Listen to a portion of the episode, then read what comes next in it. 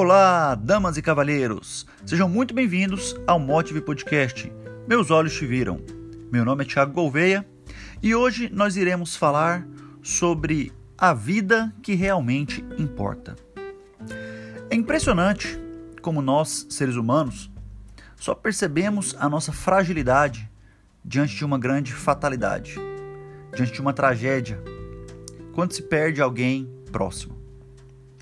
Ontem, o país mais uma vez se comoveu com a morte de uma cantora tão jovem, tão talentosa, como a Marília Mendonça, cheia de sucesso, de planos, de sonhos, e do nada, isso não tem mais lugar. Diante do encontro com a única realidade comum a todos nós: a morte. Quem será o próximo? Nós estamos numa fila e com a senha na mão. A qualquer momento aparecerá o nosso número no painel. E aí, meus amigos, não haverá tempo para despedidas, para palavras não ditas, para abraços não dados, para sentir o cheiro. Não haverá essa oportunidade na morte. Mas é para isso que serve a vida justamente para essa oportunidade de amar e amar sem medidas. E é o amar sem medidas o que construirá a vida que realmente importa a vida na eternidade. Eu vejo muita gente falando sobre o que deixaremos como legado.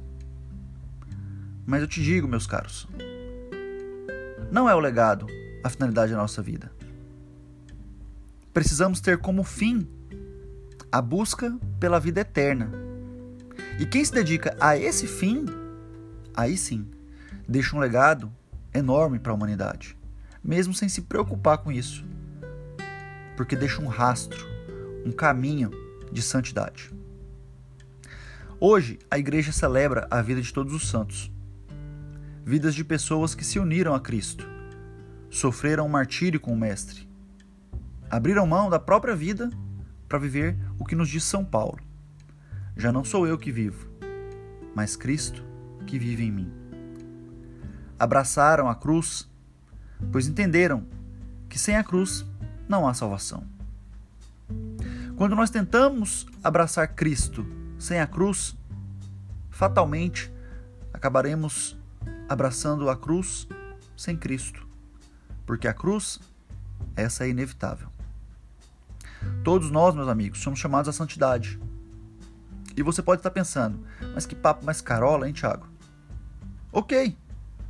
Se você acha que os herdeiros de Cristo, como somos chamados na Bíblia, podem se portar como qualquer um, siga agindo como alguém que não tem o céu por herança.